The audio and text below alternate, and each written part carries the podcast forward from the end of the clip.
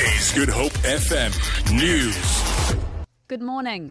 The DA in the Western Cape has called for an increased police presence in the Koue Bokkeveld area near Ceres. This follows a brutal attack on a farmer in the area. Wilhelm van der Merwe was tied up and stabbed multiple times by two unidentified men. Van der Merwe is in a critical condition in a Cape Town hospital. DA constituency head in the Witzenberg region, James Force, says the large area is serviced by only one police station and that is not enough. This attack clearly indicates again that there is a total lack of rural safety policing units to adequately safeguard our agricultural sector against these onslaughts. Any attack against a farm worker, a farmer, any person involved in the agricultural sector is unacceptable because these are the people that provide food for our nation. And therefore, we need to implement rural safety units. Are extremely a team of KwaZulu Natal MECs will shortly embark on a fact finding mission before addressing the media. They will visit the affected areas, including hospitals and schools, after yesterday's heavy rains damaged infrastructure. Mob up operations are underway across the province. Head of Communication at the Provincial Cooperative Governance and Traditional Affairs Department, Mtateni Mabaso, says emergency disaster teams worked throughout the night to assist those who needed to be evacuated.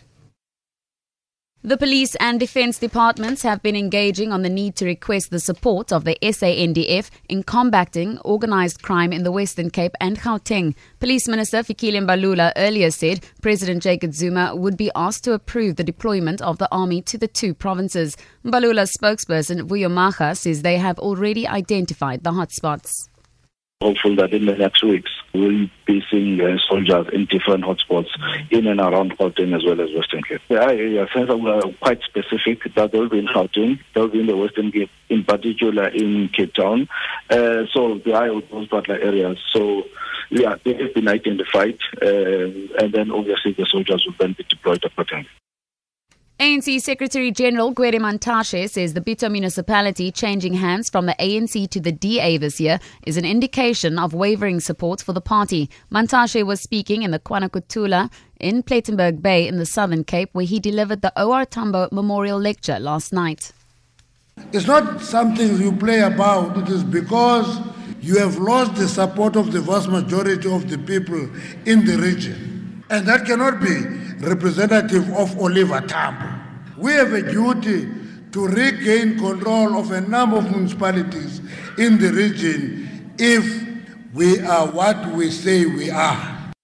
Addressing state capture, Mantashe said recent revelations on the issue were harming the party. So that's why there is an expectation, reasonably so, that leaders of society must meet high requirements.